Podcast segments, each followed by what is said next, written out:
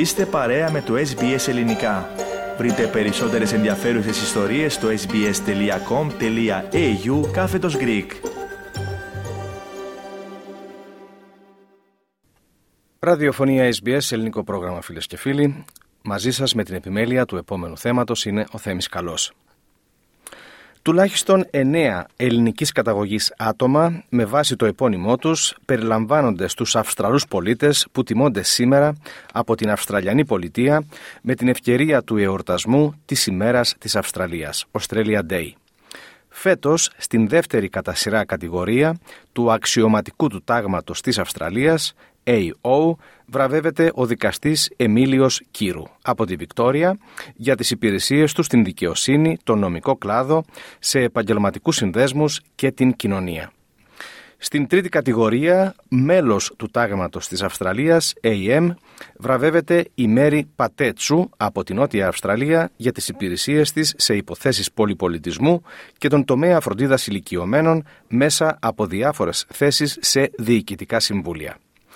Στην ίδια κατηγορία AM βραβεύεται ο Χαρίλαος Ξιδάς από την Δυτική Αυστραλία για τις υπηρεσίες του στον κλάδο των κατασκευών.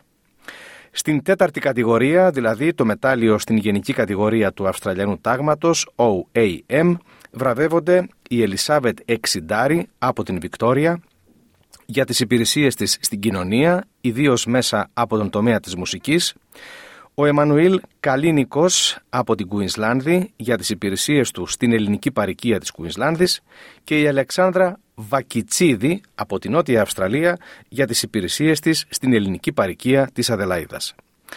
Με το μετάλλιο της Δημόσιας Υπηρεσίας βραβεύεται η Ντέμπορα Λίν Ευθυμιάδη από την Αυστραλιανή περιοχή πρωτευούσης για τις υπηρεσίες της στην δημόσια εκπαίδευση και ειδικά στην συμβολή της σε μεταρρυθμίσεις της εκπαιδευτικής πολιτικής της Αυστραλιανής περιοχής πρωτευούσης. Με το μετάλλιο της προσφοράς στις σωφρονιστικές υπηρεσίες βραβεύεται η Ντενίζ Κωνσταντίνου από τη Νέα Νότια Ουαλία και με το στρατιωτικό παράσημο της διακεκριμένης υπηρεσίας βραβεύεται ο συνταγματάρχης John George Παπαλίτσας. Να σημειώσουμε τέλος ότι στους βραβευθέντες σήμερα είναι και τα ονόματα του Dr. Alfred John Zerfas από το Brunswick της Βικτόριας, ο οποίος τιμήθηκε για τις υπηρεσίες του στην διεθνή κοινότητα με την ιδιότητά του ως επιδημιολόγου και της κυρίας Πολίν Μανίσκας από το Wambaral της Νέας Νότιας Ουαλίας, η οποία τιμήθηκε για τις υπηρεσίες της στην κοινότητα του Central Coast.